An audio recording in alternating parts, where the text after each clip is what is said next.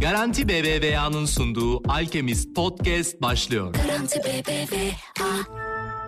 Kodluyoruz'un hazırladığı Alchemist Podcast'ten merhabalar. Bugün yine yeni bir bölümle birlikteyiz. Sevgili Özge ve Mustafa İspir bizimle birlikte olacak. Mustafa İspir 2013'ten bu yana Google'da çalışmalarını sürdüren TensorFlow, High Level API ekibinde liderliğini yapan, e, Türkiye'de de Minisoft, Aselsan, Synopsys gibi şirketlerde çalışan kişilerden biri.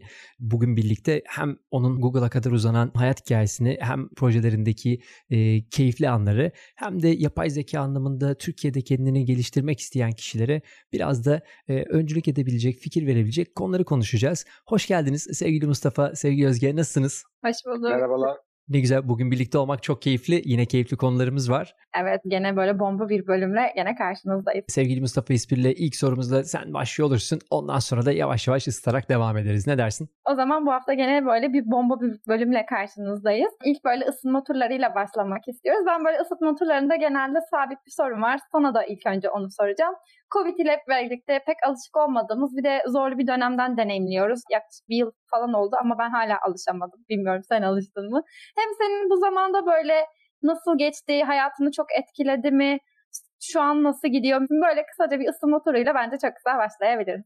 Yani Covid tabii ki hepimizin hayatını çok etkiledi. Koşullarımıza uygun hale nasıl getiririz düşünüp aslında Amerika'da yaşıyoruz, Kaliforniya'da. Hadi dedik Türkiye'ye geçelim. 3-4 aydır da Türkiye'deyiz. Hani biraz daha da kalmayı düşünüyoruz. 10 senedir Amerika'dayım. Büyük aileyle beraber e, işte kardeşler olsun, annem olsun onlarla çok kısa tatillerde görüşebiliyorduk. E, şimdi bu sayede onlarla beraber uzun zaman geçirebiliyoruz. Aslında o açıdan mutluyum. E, bu Covid belasından kurtulmak tabii ki istiyorum. Ama bir yandan da Hani e, Türkiye'de, Türkiye'yi çok özlemiştim gerçekten. Türkiye'de bu kadar uzun zaman geçirebildiğim ve e, içinde ayrıca mutluyum. Bu uzaktan çalışma dönemi bütün bu e, yarattığı stresin, gerginliğin, kayıpların dışında galiba e, uzaktan çalışmanın getirdiği rahatlığın yayılması da birçok kişi için e, bir, bir, bir fırsat oldu aslında. Hani her şirket için belki bu çok geçerli değil. Birçok kişi hala gündelik işlerine gitmeye devam ediyor ama en azından belki bundan sonraki dönemde şirketlerin bunu yeniden değerlendirmesi ve belki de farklı bir çalışma modeline geçmenin zamanı geldiğini görmesi açısından da bir enteresan bir fırsat yaratmış olabilir gibi. Hani şimdi senin kendi kariyerindeki Google'ın çalışma şartlarını tabii diğerleriyle kıyaslamıyorum. Ama hani bugüne kadar bu bu uzaktan çalışma modelini hiç düşünmemiş, ihtiyacı olmamış ya da o konuyu hiç göz atmamış şirketler için de sanki iyi bir fırsat olmuş gibi yani çalışanlar açısından. Ne dersin e, Mustafa? Aykut tabii katılıyorum sana birkaç açıdan. Ee, bu yayılacak. Hani diğer şirketlerde bunu nasıl yapacağını düşünüp teknolojik altyapısını yapacaklar. Biz tabii Google gibi bir şirkette olduğumuz için şanslıydık. Yani onu da yatsımıyorum. Birçok insan ekmeğinden oldu. Evine para götüremiyor Covid yüzünden. Ee, maalesef yani o acayip üzgünüm yani. Şey de diyemiyorum açıkçası gönül rahatlığıyla oh oh herkes ne güzel evden çalışmayı öğrenecek diyemiyorum maalesef bir sıkıntı. Ama tabii ki evden çalışmanın şeyini yani o teknolojik altyapısını daha da çoğaltacak. Terazinin bir tarafında gayet negatif işler var. Bir tarafında böyle bakmaya çalıştığımız, odaklandığımız pozitif taraflar görmeye çalışıyoruz. E, zorlu bir dönem aslında herkes için. Tabii şirketler için de çok zorlu bir dönem. Yeni bir şey yapabilmek de gittikçe zorlaşıyor. Şimdi inovasyon deyince aslında e, senin hikayene geri döndürmeye başlayacağım konuyu. Gerçekten çok heyecan verici projeler var. E, heyecan verici şirketler var. İşte Aselsan'dan bahsettik, Google var, işte TensorFlow, Level IP'den bahsettik. Bir yandan işte San Francisco tarafında Silikon Vadisi'ni görüyorsun ve Türkiye'deki olanları karşılaştırma şansın oluyor. E, Birçok genç yazılımcı için de aslında böyle heyecanla ya yer, içinde yer almak isteyeceği, çok heyecanla bu işlerin içerisinde olsam dediği şirketler ya da projeler ama bu yolculuk nasıl başladı? E, bildiğim kadarıyla elektronik mühendisliği e, geçmişi var ODTÜ'de. Yanlışım varsa beni düzeltirsin ama oradan Silikon Vadisi'ne uzanan bir yolculuk. Bu buradaki yolculuğu biraz açalım mı? Nasıl oldu? Ben hani o zaman elektronikten mezunum ama ODTÜ'de biz birçok şeyi bir arada öğreniyoruz. Hem mikrodalgayı hem büyük fabrika elektriğini hem motor sistemini hem dijital entegre sistemleri hem de bilgisayar sistemlerini hepsini öğreten bir yer elektrik ve elektronik. Bunun içinde benim en çok kendimi kaybettiğim iki konu vardı. Biri böyle olasılıklarla ilgili matematiksel konulardı. Biri de yazılım yaparken, algoritma yaparken yani kendimi onları yaparken e, zamanı kaybediyordum. Dolayısıyla ilgim onları daha çoktu. Ama nasıl hani yazılımı seçtim çok da böyle hani üzerine düşündüm bu geleceğin parçası falan. Dünya buraya gidiyor. Ben de bunu seçeyim demedim. o zaman Mağara Araştırma Derneği'ne üyeydim. Mağaracılık yapıyorduk. Böyle bir kampa gitmiştik. Kampta arkadaş e, ne yapıyorsun dedi. Mezun oluyorum dedim. Gel bizde çalış dedi. Olur dedim. Siz siz ne yapıyorsunuz? Milsoft'uz biz dedi. Milsoft'ta şu işleri yapıyoruz. İyi eğlenceliymiş geleyim ben dedim. Aslında benim kariyerim biraz e, bana böyle çok eğlenceli gelen şeyleri aa bu ne kadar ilginç bir olay bu falan diye gelen şeyleri takip ederek oluşmuş bir kariyer. Yani e, maalesef ben bir şeyi eğlenceli bulmuyorsam o konuda çok e, da çalışamıyorum. Yani kendim böyle hani tutkuyla biraz e, bakmam gerekiyor. Bu, bu aslında güzel bir şey değil mi ya? Yani hani ana motivasyon bu olsa daha farklı oluyor gibi geliyor bana. Bence de öyle ama yani e, şimdi insan hayatında şansın faktörü nedir onu da bilemiyorum. Yani belki başka 100 kişi vardır. Onlar ya keşke bu kadar keyfimin, eğlencemin, merakımın doğrultusunda gitmeseydim derdi. Yani herkese de tavsiye edemiyorum. Yani bilemiyorum çünkü şans mı yoksa şey mi gerçekten bu Ama doğru. Mesela Amerika ile Türkiye arasında öyle bir fark var. Biz burada hepimiz başarılı matematikten anlayan çocukların hepsi e, mühendis oluyor ya da doktor oluyor. Yani fen alanındakiler. Ama biliyorsun Amerika'da öyle olmuyor. Yani bambaşka iş seçebiliyor. Yani işte hayvanat bahçesinde çalışıyor aynı kapasitedeki kişi veteriner oluyor ya da işte işte avukatlık gibi başka alanlara yöneliyor. Yani orada yani onu fark ettiğim farklardan bir tanesi o. Orada biz Google'dayken diğer şirkette de çalıştığım Amerikalılar vardı. Kendi hakikaten o işi yapmaktan mutlu olduğu için o işi yapıyor. Yani e, bizde tabii koşullarımız da gereği ekmek parası derdine düşüyoruz ilk başta. E, tabii ki ailelerimiz de hani bizim elimizi düşündüğü için o bizi ona yönlendiriyorlar. O yüzden Türkiye'de biraz zayıf. Ama bunu nasıl hani çoğaltırız? Nasıl biraz daha toplumun parçası yaparız? Bence güzel bir soru. Ben bu noktada şey sormak istiyorum. Hani ODTÜ'de elektronik okuduğunu söyledin ama böyle yapay zeka alanına geçişin tam olarak nasıl oldu? Hani tutku dedin, işte istek dedin ama hani tam bir geçiş nasıl oldu? Nasıl çalışmaya başladın? o bağlan aynı farklı disiplinlerden geliyorsun çünkü yani farklı disiplinlerden evet. geliyorsun daha doğrusu. Evet. Ama hani evet. bu alana geçmek isteyen, yapay zekaya geçmek isteyen farklısı sen ne öneriyorsun? Avantaj mı, dezavantaj mı? Yani sen nasıl zorluklar yaşadın mesela? Ya ben de tabii ki mesela ah keşke ben bunu üniversitede başlasaydım bu konuya. Hatta o üniversitedeyken ben o konuya çalışan hocalar vardı ah keşke onlarla çalışsaydım diyorum şimdi o konudayken. Ama ben nasıl hani ona geçtim, çalıştım. Gene tesadüf. Aa bu yapay zeka işte e, dünyanın geleceği olacak ben ona çalışayım diye oturup düşünüp alan değiştirmedim. Nasıl oldu? Şöyle oldu. Amerika'ya taşındığımda orada üniversiteden çok samimi bir arkadaşımla beraber kalıyorduk. O dedi ki ya dedi Stanford'da dedi online ders vermeye başlayacaklarmış. O da ilk ilk defa başlıyor yani bu işte e, büyük çapta online ders verme işinin ilk örneği olacaktı. Ve bir yapay zeka dersi veriyorlarmış işte de. Aa dedim ya ilginç bir bakalım buna neymiş bu. Tamam dedi alalım dedi o da. Beraber aldık o dersi. Yani bu kaç sene önce oluyor? 8 sene önce galiba. 8 ya da 9 sene. Şimdi 8 sene önce o ders ilk bak online ders e, Stanford'da açılmış. Çok da güzel bir hoca veriyor. Şimdi ders verildi. Ben o dersi alıyorum ama kendimden geçiyorum. Ya bunlar ne kadar güzel kavramlar diye. Böyle o kavramları okuyorum, ödevlerini yapıyorum. Yani benim kariyerimle hiç alakası yok o anda. Ama böyle hakikaten çok keyif aldım. Sonra da araştırmaya başladım. Tamam dedim ben değiştiriyorum, ben bu yöne doğru gidiyorum. Yani o andaki tabii hani bir e, teknik lead'iz bir şeyiz. Hani teknik olduğum yerde belli bir seviyedeyim. Bunları da biraz çöpe atıyor gibi oluyorsunuz açıkçası. Hani kenara koyuyorsunuz. Ben bunu çok sevdim dedim. Yani bu olayda gideceğim. Zaten bu alanda da dünyada iyi yerler işte Google vardı o zaman. Facebook, Amazon baktığımda. Bunlardan bir tanesine gireceğim dedim. Ve hani övünmek için söylemiyorum. Güzel bir şekilde Onlarla işte mülakat yaptık. Üçünden de aynı hafta içinde teklif geldi. Ve teklifi değerlendirirken ben de hani üçü arasında açık açık konuştum ekipleri, şeyleri ve ben hani yapay zekayı machine learning tabii bunun daha hani teknik e, terimi. Onu en çok öğrenebileceğim ve bana hani temelini öğretecek hani bir okul havası veren yere gittim. O da Google'da. Bundan önceki yayınlarda konuştuğumuz işte konuklarımızda gene Kodluyoruz'un yapay zeka boardundaki üyeler ve daha belki podcastlerimde de hep işte MIT'den, Stanford'dan, Harvard'dan e, çeşitli çalışmalar yapan hep ya akademisyenler ya girişimcilerle konuşma fırsatımız oldu. E, hepinizde ortak bir yön aslında hep şey var. E, o, o şans faktörünün yanında o merak ve denemekten çekinmeme var. Şimdi sende de aşağı yukarı o, o paterni görüyorum. Hani o Aa, böyle bir eğitim varmış hadi gideyim alayım. Mesela şey gibi olmuyor. Böyle bir şey varmış acaba ben girer miyim giremez miyim yapar mıyım yapamaz mıyımdan ziyade o ortak paternin hepsinde şey var. böyle bir şey var hadi bakalım gidelim yapalım. Arkadaşım böyle bir şey söyledi hadi şimdi bunu deneyelim. O tabii anladığım kadarıyla şeyi çok tetikliyor. Hani şansın yanında o şansı zorlamayı ve yeni bir kapı açmayı da e, nispeten kolaylaştırıyor gibi hissediyorum. Doğru. Doğru. Birçok olanak sağlıyor bize. Yani e, hani bizim zamanımızda diye konuşulur ya. Bizim zamanımızda internetten böyle dersler yoktu. Hani Değil mi? Şey... yani ben ben şu an yani herhangi bir konuyu merak ettiğimde gidiyorum o konunun hakikaten dünyada en iyi akademisyeni kimse, yani bunu da hakikaten iyi anlatan kimse onun dersini internetten bulabiliyorum. Böyle bir şey yok. Evet. Yani bu Müthiş böyle fırsat. nasıl bir şey? Ben ben bunu böyle hani bunun nasıl böyle hani kıymet, nasıl bir böyle hani koca bir hazinenin içindesin de hani o nasıl bir hazine olduğunu size anlatamam. Yani çok gerçekten e, bir şey öğrenmek istiyorsak özellikle şu anda çok güzel bir dönemden geçiyoruz. Her şey e, çok elimizin altında. Mesela bir örnek vereyim ben. Bizim TensorFlow'da kullandığımız ben TensorFlow ekibindeyken hani örnek olarak ortaya koyduğumuz şeylerden bir tanesiydi. Japonya'da bir lise öğrencisi, annesi babası çiftçi salatalık yani yetiştiriyorlar. Annesi uzunca bir zamanlı salatalıkları ayırmaya zamanını veriyor. Yani bu küçük şuralara, büyük buralara, orta buraya ya da şekli böyle buraya falan şeklinde.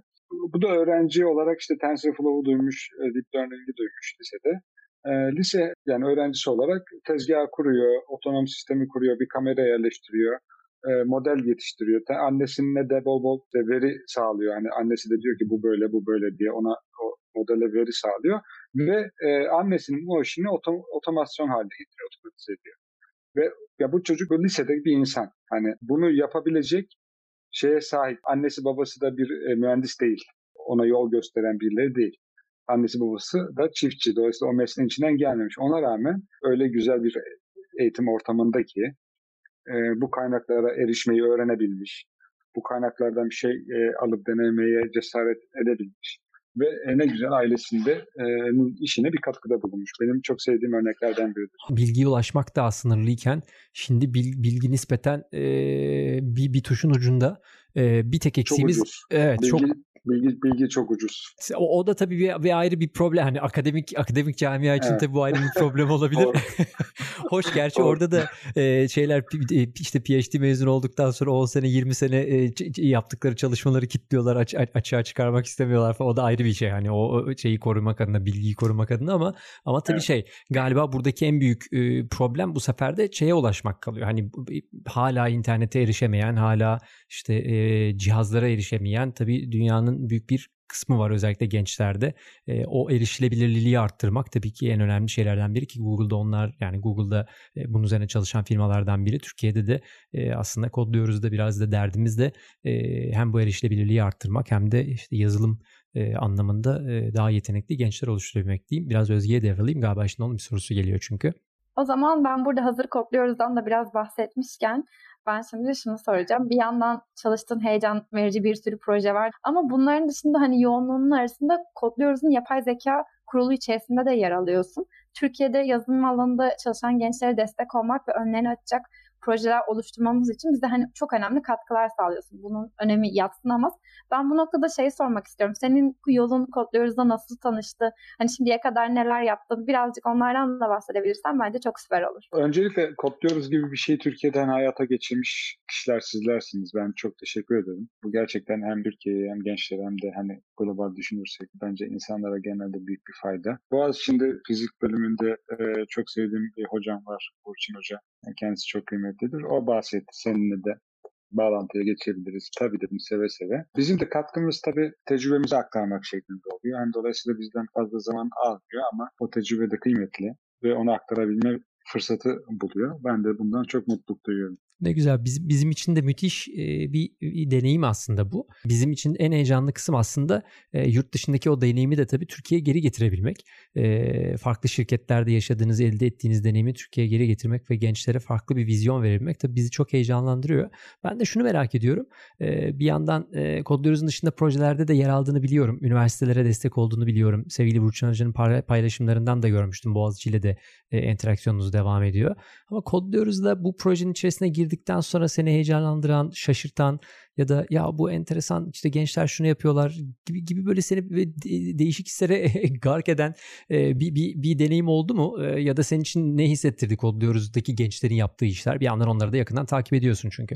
Baktığımda bu teknik anlamda eğitim Türkiye'de çok dar bir zümreye sıkışmıştı. ODTÜ mezunu, Bilkent mezunu, işte Boğaziçi, İTÜ diyelim. Hani sonuçta onun içinden gelmiş ve orada okuma fırsatı e, yakalamış kişilerin hani ancak çevresinde olan bir durum. Ama e, kodluyoruz da hani bunun e, hem çeşitli illere hem e, çeşitli sosyoekonomik sınıfa dağılımını e, gördüm. Bence kodluyoruz diğer teknoloji ortamlarından, network'inden farklı yanı da bu Türkiye'nin geneline yayılabilmiş olması. O beni bayağı şaşırttı. Senin Türkiye'deki gençlere tavsiyelerin neler? Hani sen bu süreçte nasıl hissettin, neyi doğru yaptığını düşündün? Hani buradaki gençler kendilerini nasıl gençler, geliştirsinler? Öneri olarak neler söylersin? Bence çok değerli çünkü. Ha, çok güzel. Yani burada bence önemli olan ilgi. İlgileri, merakları hangi konudaysa yani yazılımda özellikle yazılım çünkü derya deniz. Onun içinde yapay zeka dediğimiz konuda makine öğrenmesi konusunda bir derya deniz. Burada kendilerine çok somut şeyler seçebilirler. Şunu, ben şöyle bir şey yapmak istiyorum. Bunu nasıl yapabilirim deyip bunun adımlarını öğrenebilirler. O Japonya'daki çiftçi örneğini vermiştim. Yani bence o şahane bir örnek. Öğrenmek için sadece bir sürü kaynak var. Hani sadece merakları doğrultusunda öğrenmeye devam edebilirler. Bunun da hani illaki bir noktada karşılarına çıkacak faydası. Yalnız şunu e, vurgulamak istiyorum yani okul çok kıymetli. Ben oturayım yerimde bilgisayarda öğrenebilirim. Tabii ki bütün dersler var, bütün her şey var ama o zaman benim üniversiteye gitmeme gerek yok. Ben buradan zaten yapabilirim gibi bir şey demiyorum. Sakın ha. e, bence üniversite ortamı çok kıymetli. Ben ODTÜ'den çok şey öğrendim. Yani bir kere hani e, eğer daha üniversiteye gitmeyen biri dinliyorsa yani üniversite, iyi bir üniversiteye gidebilmek için elinden geleni yapsın. Onun için fedakarlıkta bulunması gerekiyorsa da fedakarlıkta bulunabilir. Bunların hepsini de hani ben bunları daha güzelini yapacağım ileride desin. Çünkü üniversitenin en güzel yanı size bir arkadaş ortamı sunması, bir öğrenme ortamı sunması. O zaman siz projelerinize birçok insana katabilirsiniz. Beraber birçok şeyi öğrenebilirsiniz. Sırf arkadaşlarınız ya işte e, dedim ya benim hani e, yapay zeka eğitiminden haber oluşum benim üniversitemin çok samimi arkadaşım. Ya böyle bir ders açılıyormuş. Ne dersin demesiyle oldu. Dolayısıyla üniversite ortamını da önemsiyorum. Ee, ilk başta iyi bir üniversite, sonra da hani merakları doğrultusunda e, birçok öğrenme ve pratik uygulama alanı var. E, bunları araştırmaları. Şey gerçekten çok kıymetli. Türkiye'de bu, bu tartışmayı çok yapıyorlar. Hani e, Amerika'daki örneklere bakıp ya işte birçok şirket artık e, üniversiteye çok önem vermiyormuş. O zaman bizim de gerek yok. İşte hayatımıza devam edelim. Ben de sana katılıyorum. Yani mümkün olabilen en iyi fırsatı yaratmak, en iyi arkadaş grubunu yaratabilmek, bir şekilde çünkü bir hoca bile hayat değiştirebiliyor. Bir arkadaş ya da bir öğretmen tamamen değiştirebiliyor. Hatta oradan şeye de bağlayacağım. Senin sosyal medya paylaşımlarından birinde kıymet verdiğin hocalarından biriyle ilgili bir paylaşımın vardı. Eğer çok özel olmayacaksa paylaştığın için şey yaptım. Hani o, o, o öğretmeninle hocanla hala birlikte görüştüğünü, onun sana kitaplarla olan ilişkiyi yaratması ve seni kitaplarla besliyor olmasının aslında bugüne kadar etkisi olduğunu hissediyorum ben o, o paylaşımında. E, bu da gerçekten Tabii. çok kıymetli bir şey galiba. O, onu da biraz anlatabiliriz aslında. Sanırsam o anlatayım, bayağı bir değiştirmiş senin hikayeyi. Seve de anlatırım. Ben e, bir, yani ben özellikle ilkokulda yani çok fakir bir ailede de büyüdüm. E, gerçekten hiçbir gücümüz yoktu yani. Hani okul kıyafeti almak e, hayatımdaki yani benim en stresli dönemlerimden biriydi çünkü yani hakikaten kıyafet e, yoktu. Hatta bir keresinde annem örmüştü pantolonu da o örgü pantolonla gitmiştim. Yani zor, çok zor koşullardı.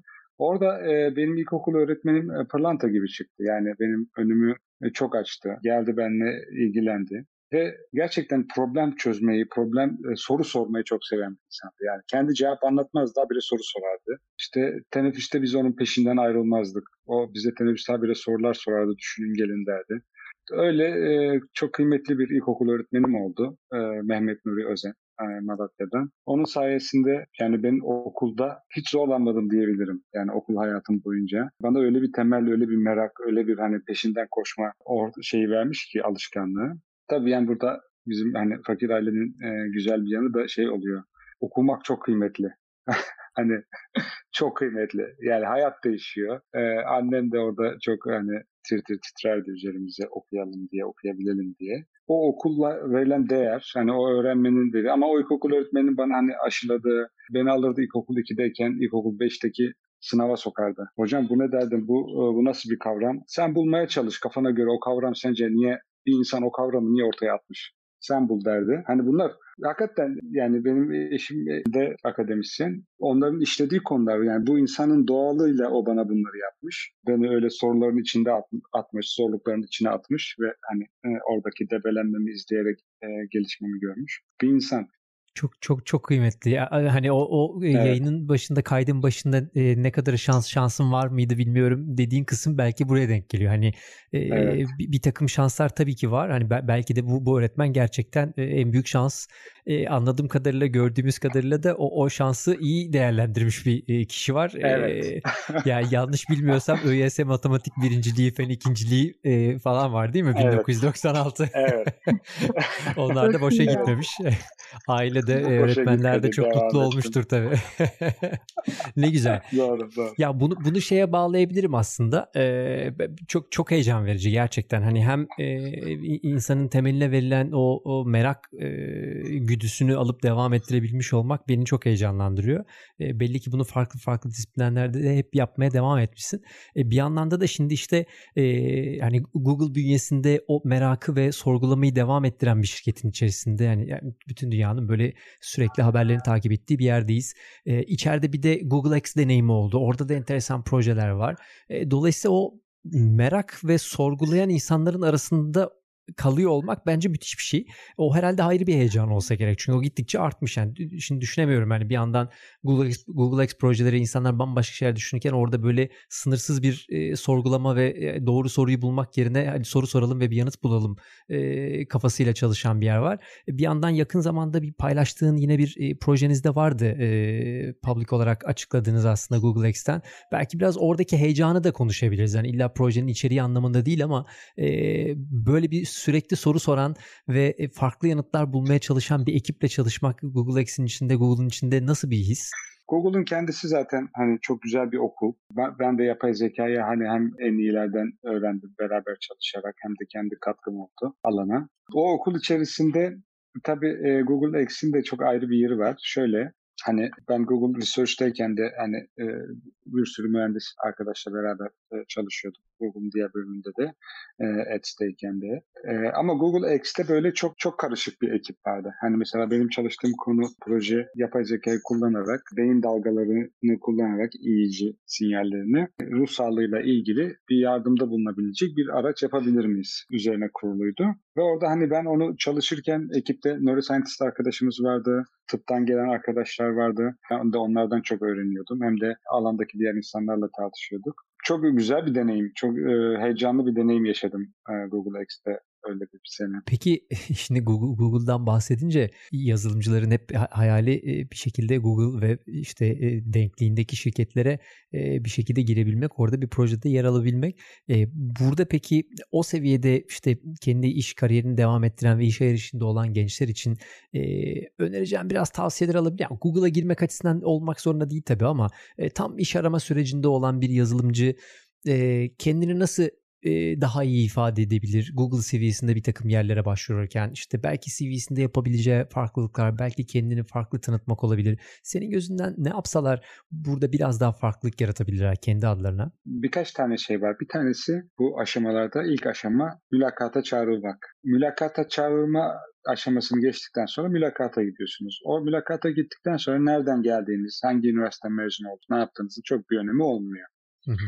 Dolayısıyla orada o mülakatlara hazırlık dönemi başlıyor. Aslında şanslı bir dönemden geçiyoruz. Google olsun, Facebook olsun, diğer birçok yer olsun. Bunlar genel mülakat yapıyorlar. Hani siz daha önce bu alanda çalışmış mısınız ya da şu projede direkt bu teknik bilgiye sahip misiniz diye bakmak yerine daha genel bizim ÖYS gibi düşünebileceğimiz daha genel bir mülakat anlayışları var. O da büyük bir şans. Çünkü sizi daha önce ben de yani e, Google gibi böyle devasa bir yerde e, ve teknolojide çalışmamıştım daha önce. Ama oraya girebildim. Çünkü o teknoloji bilmeme rağmen genel bir hani mülakat anlayışı olduğu için orada kendimi gösterebildim. Dolayısıyla bir ilk aşama mülakata gidebilme, ikinci aşama mülakatta başarılı olma. Mülakatta başarılı olmak için de çok kaynak var. Ee, internete bakınca gerekli hazırlık kitapları gerekli şey olsun. Onlara hem gerekli zamanı verip hazırlanılacak. Bir şey e, öncesinde mülakata e, gidebilmek için de projeler yapılabilir. Çevrede sürekli bir network'ün içinde olmaya çalışmakta fayda var. Ne bileyim coding üzerine yarışmalar oluyor internette. O coding üzerindeki yarışmalara girip yani özgeçmişinize yazabileceğiniz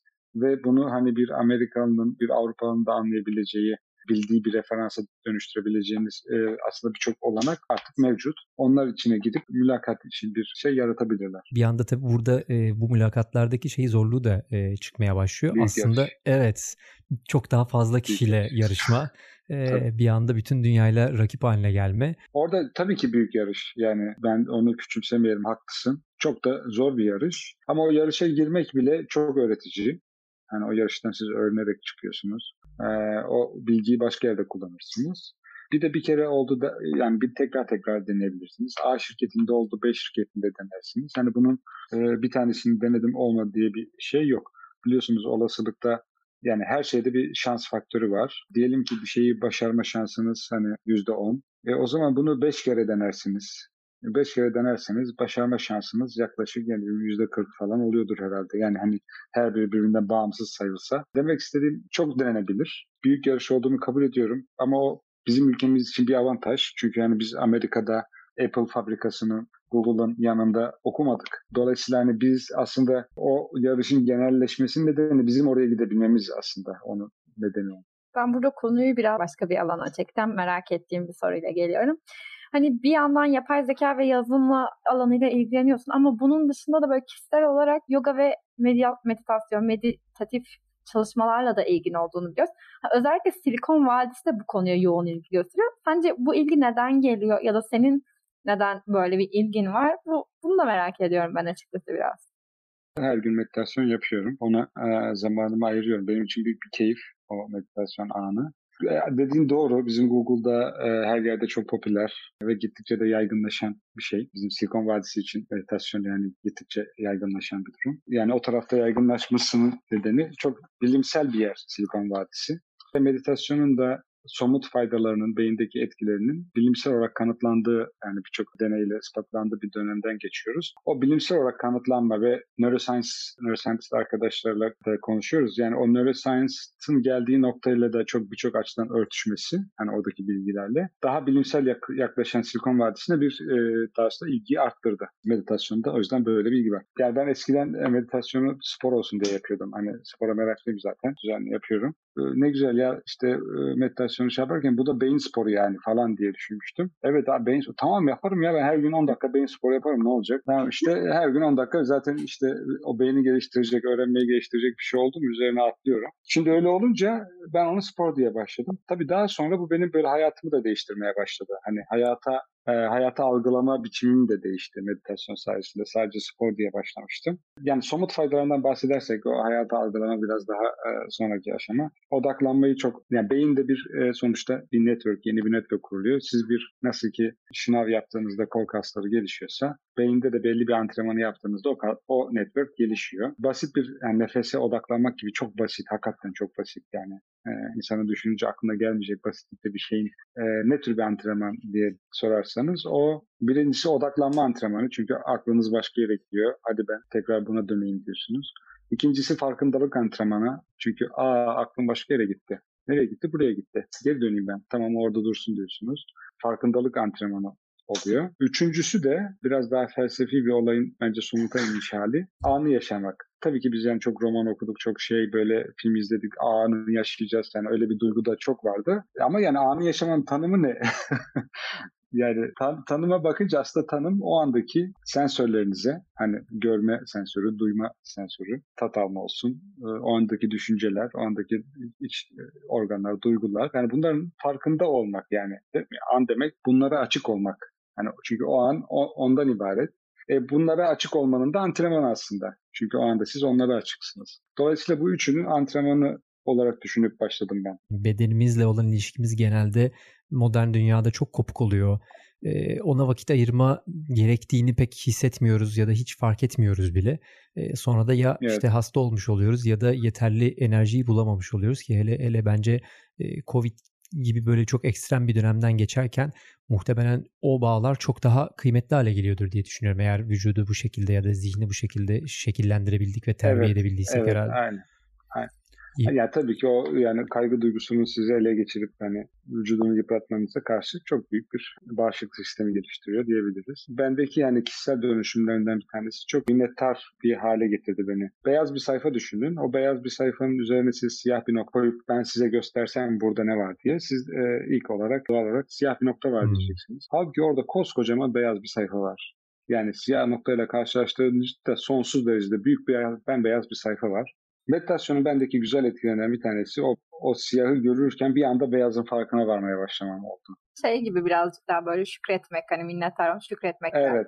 aklıma. Evet. evet ama onu böyle hani gerçekten hani bu böyle bir, e, bir iyimser düşünme, kendini kandırma. De gerçek öyle hani o gerçekten de orada beyaz bir sayfa var. Hani e, onu fark etmek. Mesela Ayfer Tunç diye bir yazarın Osman diye romanı var. Çok etkilenerek okuyorum. E, Miras yedi bir şahsiyetin. Çok da güzel bir insan anlatıyor Osman diye ama Baktım niye yani bu insan hakikaten o kadar miras yemiş ve kötü bir duruma düşmüş.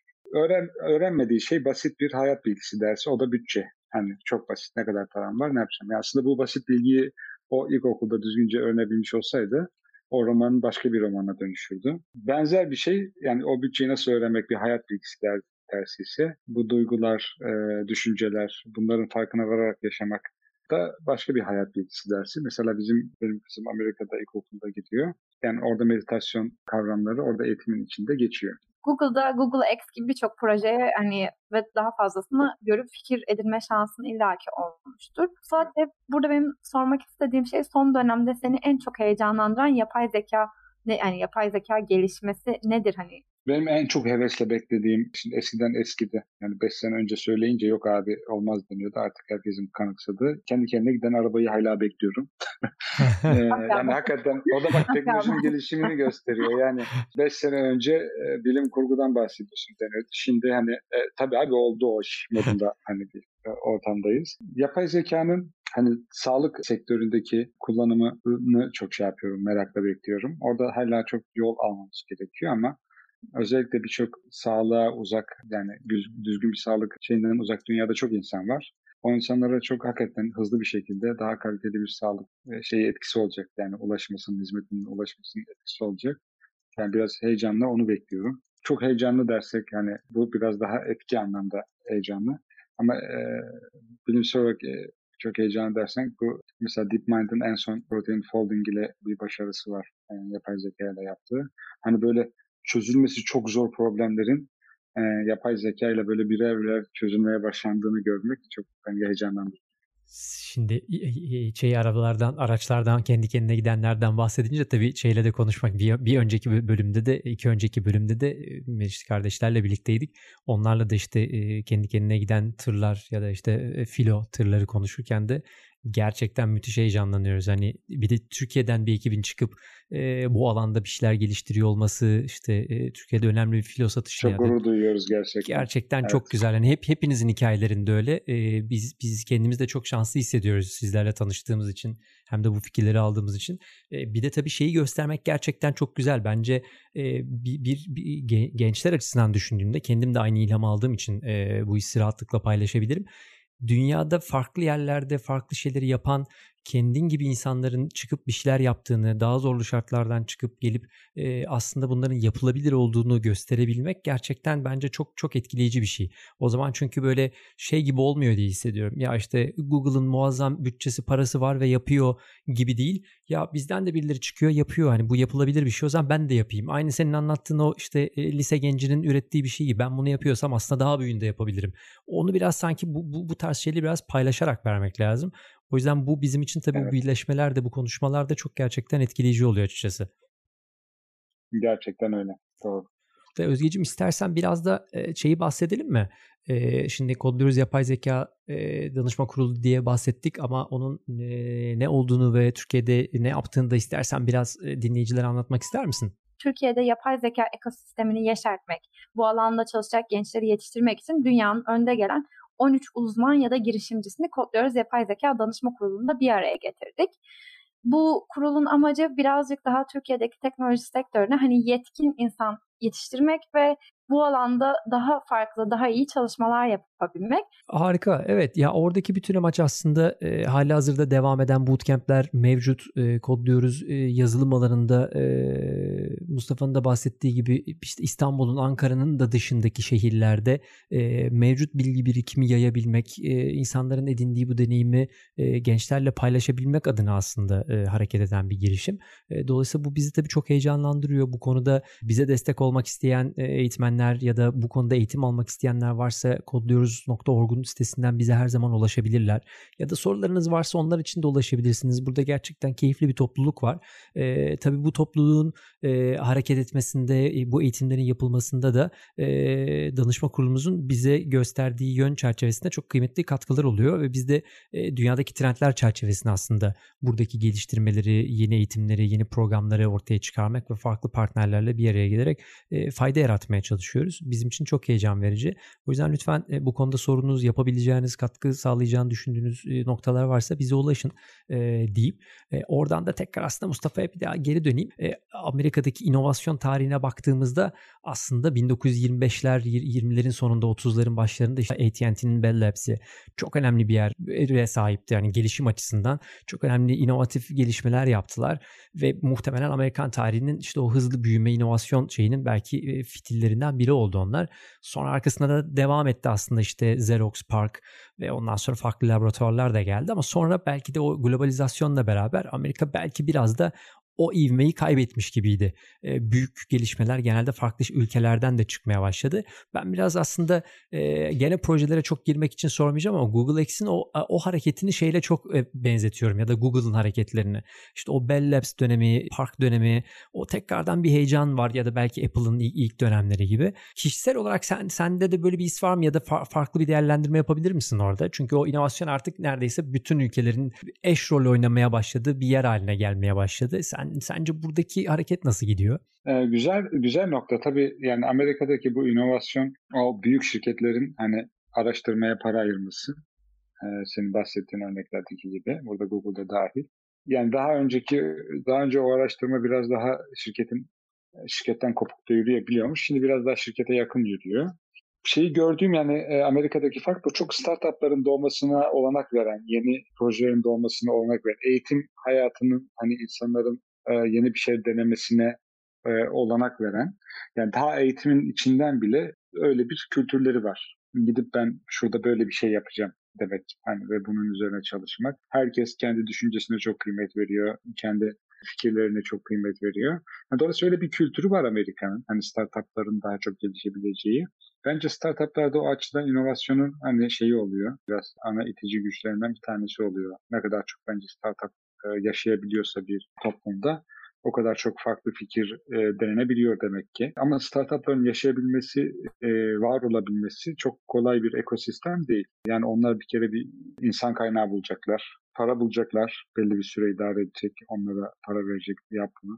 Ondan sonra müşteri bulabilecekler. Hani yeni bir fikriniz var ona müşteri bulacaksınız. Sonra o müşteri onlara yani e, bir hukuk sistemi ya da güven sistemi olacak. O, o, onlara onun karşılığında parasını geri verebilecek. Yani böyle çok kolay bir şey değil açıkçası. Startuplardan örülü bir ekosistem yaratabilmek. Amerika bunu yaratabilmiş. Hakkında vermek lazım. Biliyorsunuz hani e, Almanya'da aşıyı bulan e, Türklerden bahsediyorlardı ve diyorlardı işte bu hani göçmenler için ve göçmenlere bilime ve o ülkeye çok büyük katkı sağlayacaklarına dair çok büyük bir reklamdır. Gerçek bir reklamdır diye hani ortaya koymuşlardı. Kesinlikle öyle ama bir yandan da şu da göçmenleri bağrına basan ve onlara da o göçmenlere de gelin burada ekmeğinizi kazanın, yolunuz açık olsun diyen ülkelerin de reklamı. Hani bu iş Almanya'da boşuna olmadı. Hani bir Türk Almanya'da gidip bu noktaya tesadüf değil yani buranın Almanya olması. Doğru son 40-50 senenin e, birikiminin aslında bir sonucu da diyebiliriz. Ona. Evet, evet. Yani Amerika'da da böyle hani yani böyle örnek çok göçmen gelip bunları kuran, yani bu büyük şirketleri kullanan. Yani o da Amerika'nın hakkı. Ee, Amerika demek ki o ortamı sağlayabilmiş. Doğru o, o kültürü e, yaşartabilmenin bir yolunu bulmak ve aslında bunu sistematik evet. olarak yapmak. E, hani bir, bir evet. şirketin yapmasıyla da pek aslında bir şey değişmiyor. Hani Türk Türkiye'de genelde evet. çok tartışıyoruz ve e, zaman zaman eleştiriyoruz da çok güzel bir örnek oldu. Hani Türkiye'nin Silikon Vadisi'ni kurmak, Türkiye'de Silikon Vadisi kurulur mu? Hani bunun bir aslında mekan olmadığı, bir arazi bina olmadığı, bunun bir kültür olduğu eğitimden yaşam tarzına az evvel bahsettiğimiz işte vücudun bakımından e, zihnin bakımından işte e, fikir geliştirmeye tabii bu komple bir sistem belki de biraz daha farklı bakabilmek gerekecek buna. Yani o açıdan ben şey diye düşünüyorum. Hani bir tane Google'u biz nasıl yaratabiliriz diye hani ben Türkiye'de ekonomi ya da inovasyon bakanı olsaydım ben burada nasıl bir Google yaratırım diye bakmak yerine ben burada nasıl hani şu kadar çok startup'ın aynı anda var olup efektif bir şekilde var olabilmesini ve yani büyüyebilmelerinin ortamını nasıl sağlardım diye bakardım. Aynen çok çok keyifli bir bölüm oldu gene. İstersen hani bayağı konuştuk. Yapay zeka, seninle ilgili. Ya yoga her şey konuştuk ama son olarak böyle söylemek istediğim bir şeyler varsa onlarla toparlayabiliriz. Çok güzel kaynaklar var internette. Çok güzel hakikaten pırlanta akademisyenler cevher gibi elmas gibi şeyler öğretiyorlar. Bakın neler yapıyorlar. İlginizi çeken her şeyde bir şey var. Öğrenecek çok şey var. Çok teşekkür ediyoruz. Bugün e, bizimle hem kendi hikayeni paylaştığın için hem yaptıklarını biraz anlattığın için e, e, eminim dinleyicilerin çok keyif alacağı e, bir takım soruların üzerinden geçmiş olduk. E, gerçekten vakit ayırdığın için bize çok teşekkür ediyoruz. Aykut, Özge ikinize de ben teşekkür ederim. Gerçekten e, hani samimi güzel bir sohbet oldu. Sizin yaptığınız işin önemi büyük. Siz bu konuşmaları bazı insanların hayatına temas etmesini sağlıyorsunuz. Teşekkür ederim. Ee, biz çok teşekkür, teşekkür ederiz. ederiz. Biz çok teşekkür ederiz. Bugün sevgili Mustafa İspir ile birlikteydik. E, Kodluyoruz Alkemist Podcast'te e, ve yanımda da sevgili Özge vardı. ODTÜ'den aslında başlayan ve e, Silikon Vadisi'ne uzanan kendi kariyerini biraz konuştuk. Yaptığı farklı projeleri konuştuk. Yapay, yapay zeka üzerine nasıl kendi kariyerini şekillendirdiğini konuştuk. Ama daha da önemlisi aslında keyif aldığınız, istediğiniz, mutlu olduğunuz bir alanda çalışmak için ne yapmak lazım? Nelere dikkat etmek lazım? Kendimizi nasıl keyif aldığımız bir alana yönlendirebiliriz? Biraz da onu konuştuk aslında. E, Umarım keyif almışsınızdır dinlerken. Bugün bizi dinlediğiniz için çok teşekkür ediyoruz. İyi ki geldiniz, iyi ki katıldınız, iyi ki dinlediniz bizi. Bir sonraki bölümde tekrar görüşmek üzere. Garanti BBVA'nın sunduğu Alkemist Podcast sona erdi. Garanti BBVA